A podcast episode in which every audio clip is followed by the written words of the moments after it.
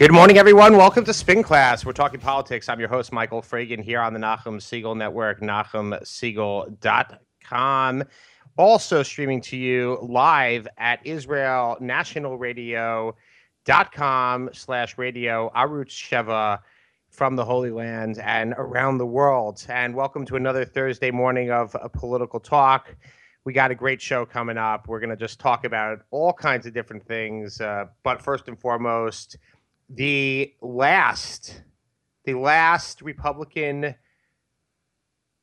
primary debate of 2015 and uh, that that's kind of it. It's not the last debate before the Iowa caucuses, but it is the last debate of 2015. And if it feels to you as if this race has just been going on for so long that those that were following politics are so familiar with all the candidates out there that who needs another debate to actually really change anything? Not much is really changing from these debates. It's kind of what's changing is who's in the big debate, who's in the kitty debate, as it's known, the pre-prime time, the regular prime time, and you know it's it's just uh, you know it's just really breathtaking the the hype.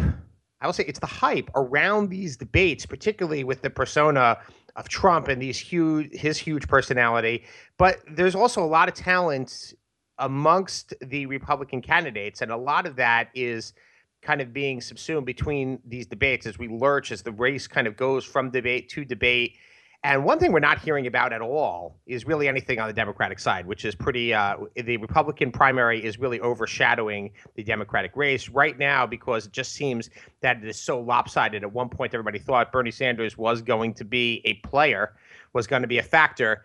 Uh, it remains to be seen whether he actually will be in that. But first, and I alluded to this yesterday when I was on with Nachum.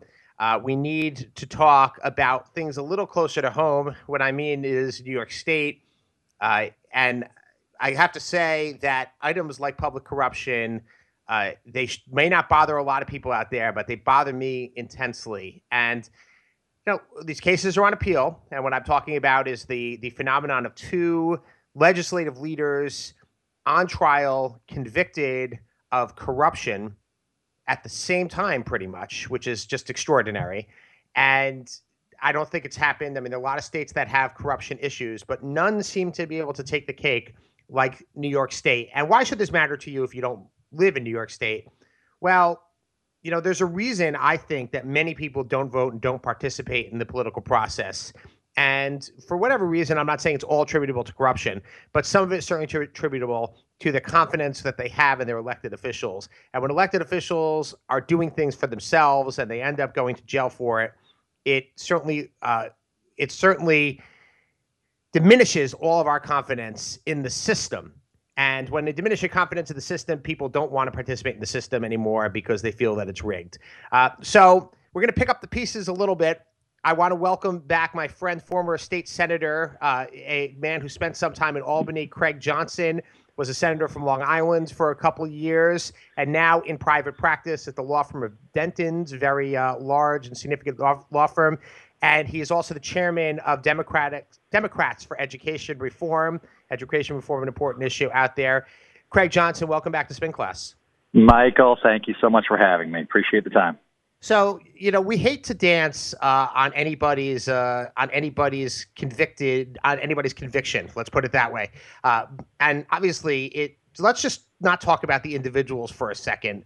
Let's just talk about the institution. You served in the, served in the state senate. You served in Albany. How does it make you feel as a former Albany person when to have this level? I mean, there have been a lot of people going to jail. There've been a lot of members who have gone to jail, and the adage is, it's more likely to be convicted of a crime than to be defeated for reelection as a, if you're an assemblyman or a state senator. But how does it make you feel as a former official to have to be kind of uh, are, are you do you feel besmirched by the events that have happened with Dean Skelos and Sheldon Silver?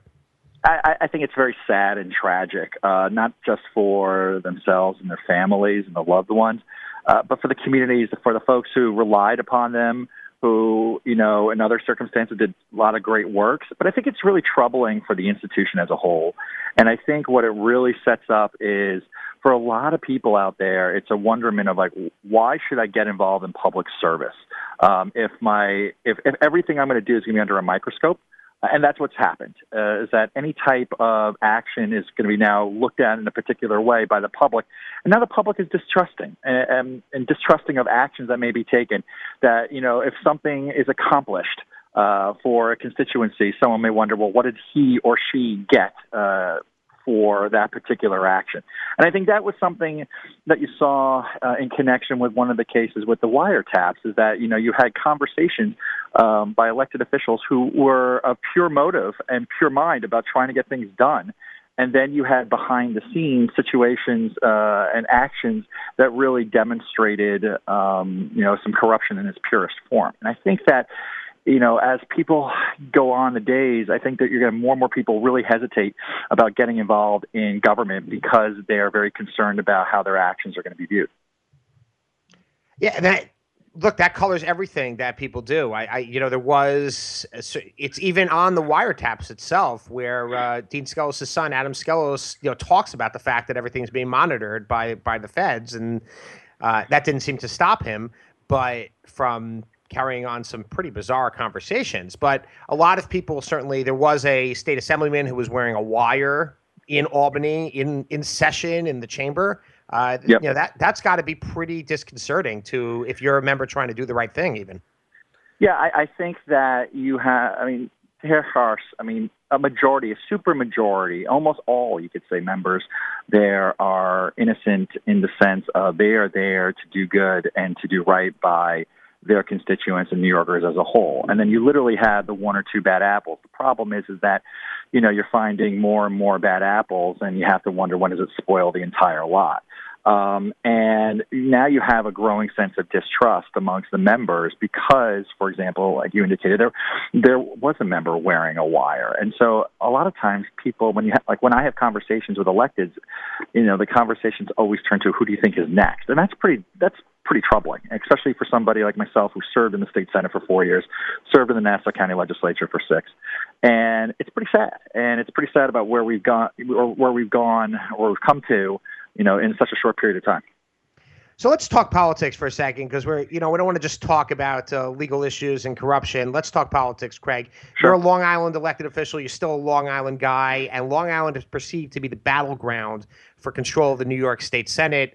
Uh, the last uh, bastion currently, right now, of Republican uh, power in the state. Republicans have struggled to win any statewide elections in New York. They have no chance of taking over the assembly. They still hold the state senate by a razor thin uh, majority or a coalition majority, if you will.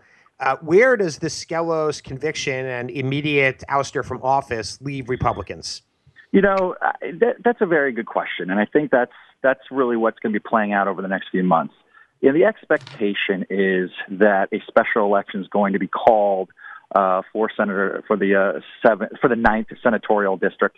Um, the expectation is it's going to be called the same day uh, that the Shelley Silver seat would be held, uh, the election would be held for, and that's and that's April 19th, which also, which happens to be the presidential primary day. And you're going to see if that's the case, and if that holds uh, holds true, you're going to have a very expensive and bloody race uh, for that seat.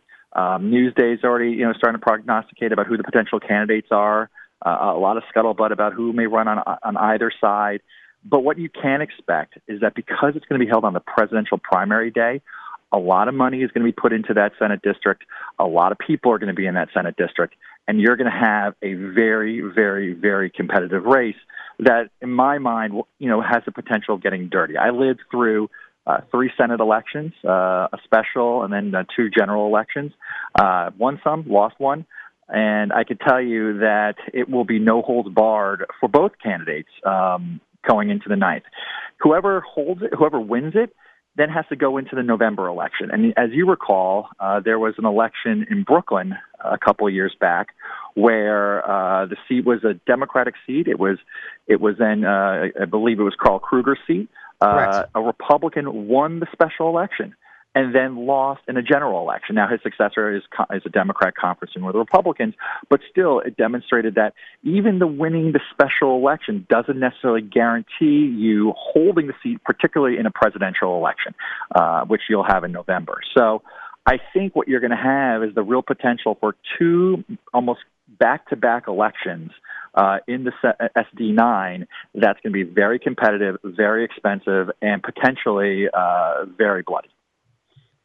So I noticed Senator, former Senator Craig Johnson, we're talking to now at the law firm of Dentons, a large uh, multinational, uh, multidisciplinary law firm, still has a lot of dealings with Albany. Uh, Senator Johnson, Craig Johnson, you did not mention any names when it came to candidates with regard to the Dean Skelos special election. Is that on purpose? You just don't have a you, you don't have an idea who might be running, or you're right now you're just keeping it close to the vest?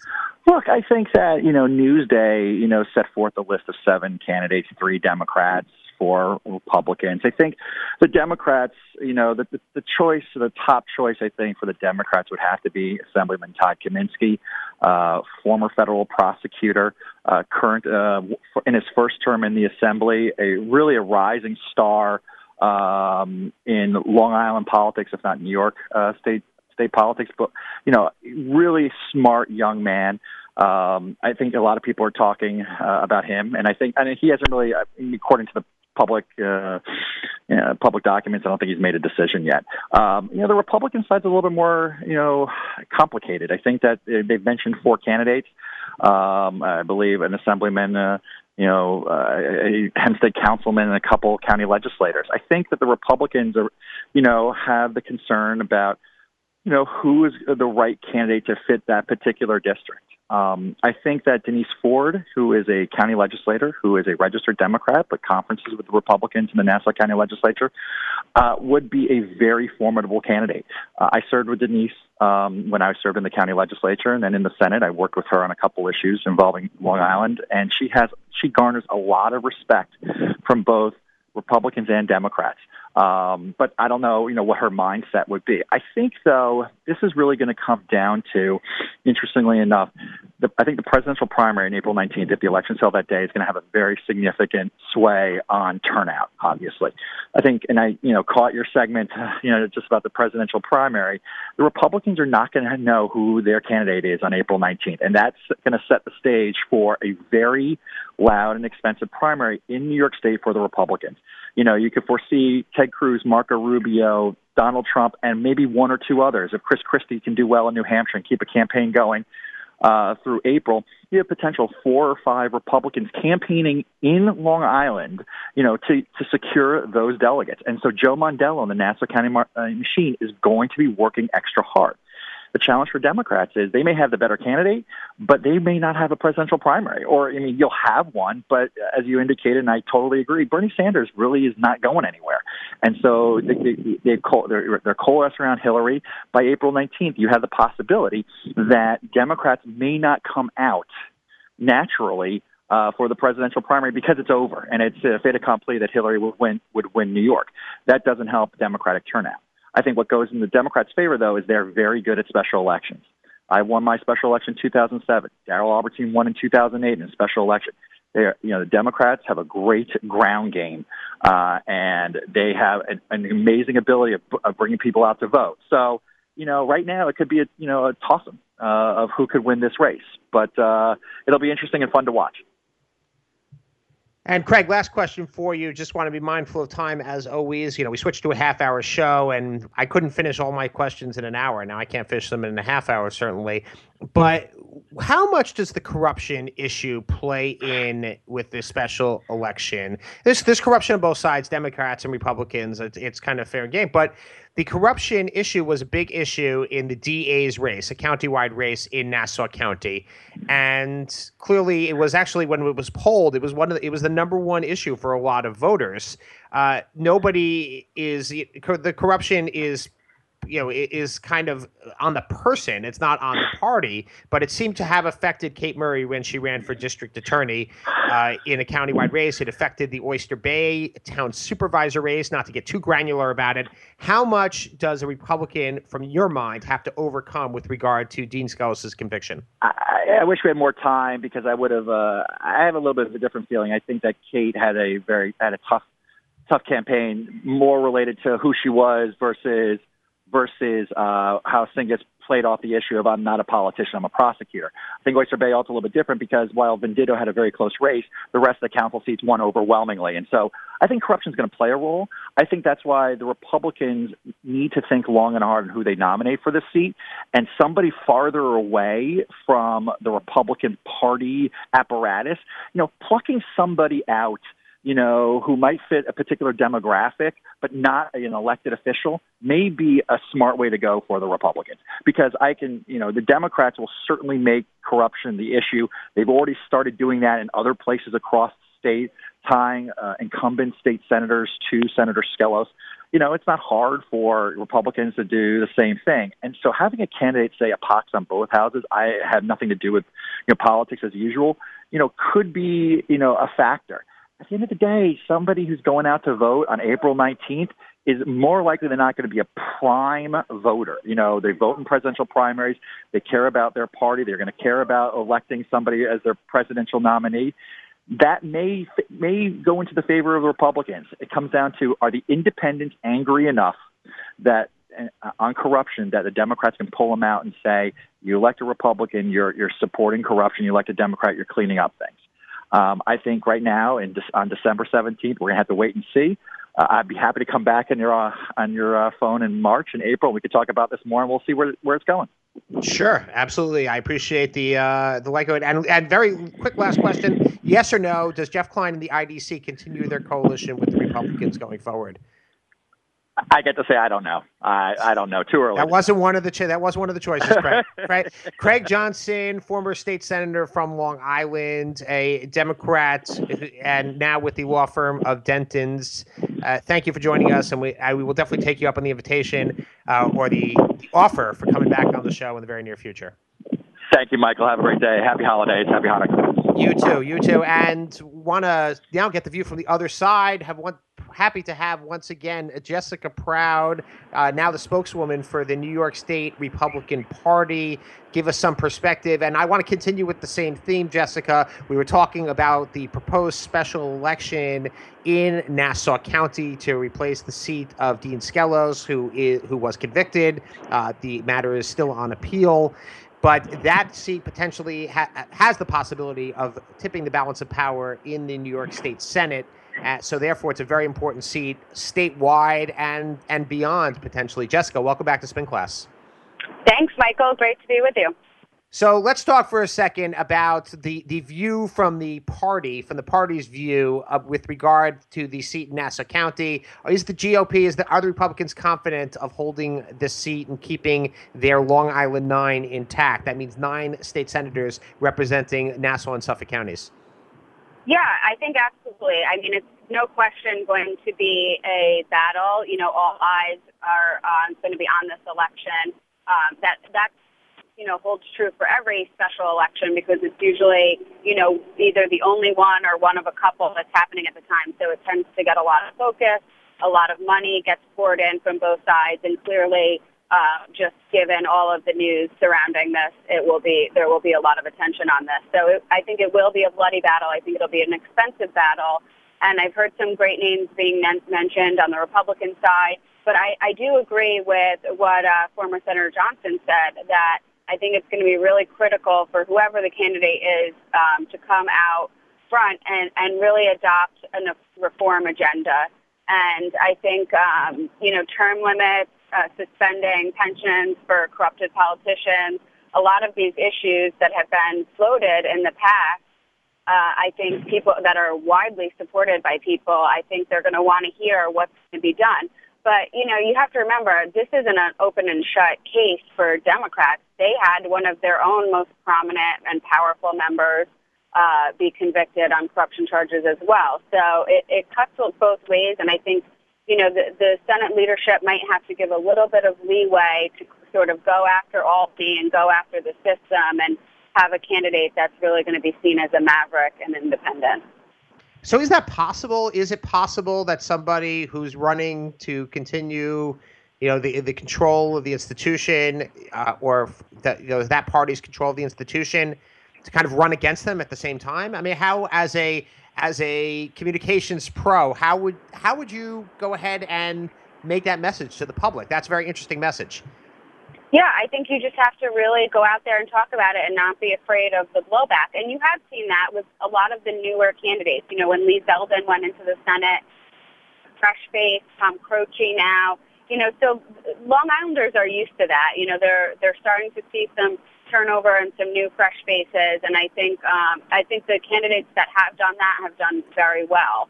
Um, and you know, another point is that Mondello really knows how to turn out the vote, and like uh, Senator Johnson was saying, April 19th, the only people that are going out to vote are people that pay very close attention to politics. So the Nassau County or Republican organization is very strong. Um, you know, they, they did have a loss in November with the DA race, but they are used to turning their people out. So that should not be uh, diminished. Now, how confident are we that the election or the special election is going to be called for April 19th? And let me remind the audience April 19th is significant, as was mentioned before, because it is the primary day, presidential primary day. We've talked about this on the show before that in a single year of 2016, we have presidential primary day, you have congressional primary day, then you have other election primary day in September, and then the general election uh, it, New York, you know, in in fairness, can't get its act together when it comes to elections. I think it's pretty clear. But uh, aside from that editorial, are we confident that that's going to be the day that that's going to happen? That there's going to be a special election call for April 19th? What are you hearing on that?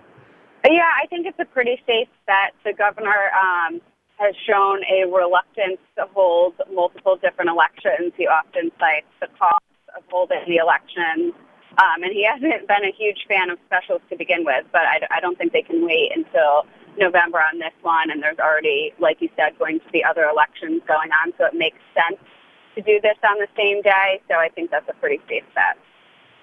Okay, Jessica, let's let's talk a little bit beyond the well as an extension of that April 19th as Craig Johnson uh, mentioned would be a potentially competitive Republican primary here in New York, uh, which mm-hmm. is something we don't generally see. We don't usually see the presidential race coming to New York in a aside from people to you know turn on that New York ATM. But now potentially candidates will be coming here to campaign in order to get the trove of delegates that New York has. Uh, tell us about you know as from the state party's perspective, or you know, what's the expectation? I mean, are we expecting it to go the distance? And what do you see as the dynamics right now as an appeal to New York voters? Uh, there's a lot of different Republicans. There's Long Island Republicans. There are upstate Republicans. But one thing that a lot of people don't realize, because it's a known as a blue state, that New York has a lot of Republicans. We do, and it's going to be a very exciting time, I think. And it was actually a very shrewd move on uh, the part of the chairman uh, to to set the date uh, at that time because there's going to be virtually an entire month uh, where candidates are going to uh, be between the last primary and New York's primary. So I think you will see a lot of candidates coming in. We are a delegate-rich state, so I think there is going to be a lot of competition to get those delegates, and we're winner take all now. So uh, I think there's going to be a lot of uh, a lot of excitement here between March and, and April 19th. So I'm excited for it. I think, you know, New Yorkers, New York Republicans kind of get the shaft on that, you know, other than if you can, you know, pay dollars to go to a dinner. So it, it'll be really good for the rank and file. So you're expecting the GOP candidates, uh, those that are left in, you know, after March, to be spending quite a bit of time in New York, uh, going, uh, going out, even, you know, to events on a local basis. Yeah, and I, a number of them have started to come here. Obviously, they're here for fundraising, but um, Jeb Bush did an event in Manhattan that was free and open um, to all the Manhattan Republicans, and I think Rubio's done something. Um, you know, Walker, when he was still in the race, had spent a lot of time here last year helping uh, Rob Astorino, Governor Perry as well. So I think New Yorkers have had some introduction to the candidates. They're obviously whittling down, as we've seen, and I, I do think over the holidays you'll see that field shrink um, a little bit more as well. But uh, but I think they're going to be traveling all over. I think you'll see a lot of them upstate, perhaps out on Long Island. They won't just be in Manhattan to raise money. Okay, so let's shape up where, where we haven't had the last debate of the 2015 uh, campaign. Of course, it's hard to say that this campaign, I mean, it's hard to imagine this campaign has been going on for so long at this point. But uh, it, it's where where do things stand from your perspective as a northeastern Republican? Uh, you know, where do where do things stand as far as the race is shaping up? Yeah, I mean, I think that it's fair to say that the race is still wide open. I mean, I don't think the debate the other night really was a game changer in any way. I think as far as the polls go, it'll probably uh, everyone will probably be in about the same position. I think you might see Christie get a little bit of a bump. He's clearly on the ascent in New Hampshire, which you know that the electorate there is a more Northeast Republican, moderate Republican. Um, you know, but but uh, Iowa is always going to be a very conservative caucus. It's a it's a different process, obviously, with the caucus, but they're always going to select a more conservative um, a candidate there. But that doesn't necessarily mean that that's going to end up as the nominee. And you know where we where we were four and eight years ago. I mean, four years ago we were talking about Newt Gingrich, who was ahead in the polls at this point. So I do think the race is still wide open. Anything can happen. But the debate the other night, I thought was the first time that the candidates really started to uh, expose some of the differences they have on the policy issues, which I thought was great for voters. Um, and it was such a contrast to the Democratic debate, which was painful to watch. I mean, they were, you know, it was should have just basically been Hillary standing up there. Um, and and they made it, it virtually impossible for people to see on a Saturday night. But uh, I thought it was a really good exchange of ideas, and and you started to see some of the differences, although maybe some of them small or nuanced, uh, they are important ones. So I think that's overall good for voters who are trying to narrow in and select their candidate. And uh, Jessica, who is the favorite son of New York? Is it George Pataki or Donald Trump? Well, George Pataki was a three-term governor here. Um, clearly, you know, overwhelmingly re- elected by by Republicans for three terms. So that's nothing to to sneeze at. Donald Trump has been here, you know, has been a businessman in New York a long time, not so much part of the political fabric, always um, has has a long history of donating to some Democrats and supporting Democrats too. So he wasn't really part of the the Republican Party, I think, in New York, the way obviously our governor was, you know, a three-term governor. But um, I think you're going to see, I, you know, the, we are we have such a diverse state, so I think you're going to see support for for all different candidates. I'm hearing a lot of uh, support for Rubio these days. A lot of the county chairs and um, some of the committee members are really liking what he has to say and um, and think that he would be a very strong candidate in the general election as well. So I, you know, I think um, there's there's support for all the candidates in different pockets of the state.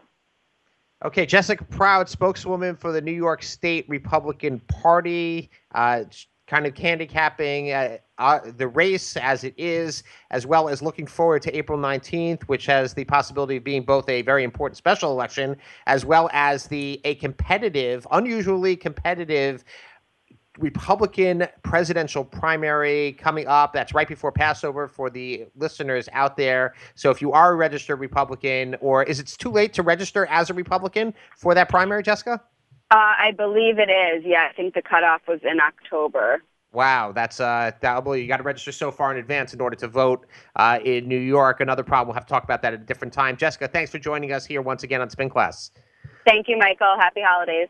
You too. And uh, just a closing note: I got an email from my good friend Avi Schick about a uh, also at Dentons. Wow, we'll talk about coincidence. Uh, about a case, uh, just an uh, incredible case written about in the Wall Street Journal today about a local dentist, Gershon Pincus, who uh, decided he wanted at 60 years old to retire from civilian life and go uh, be a dentist for the armed forces.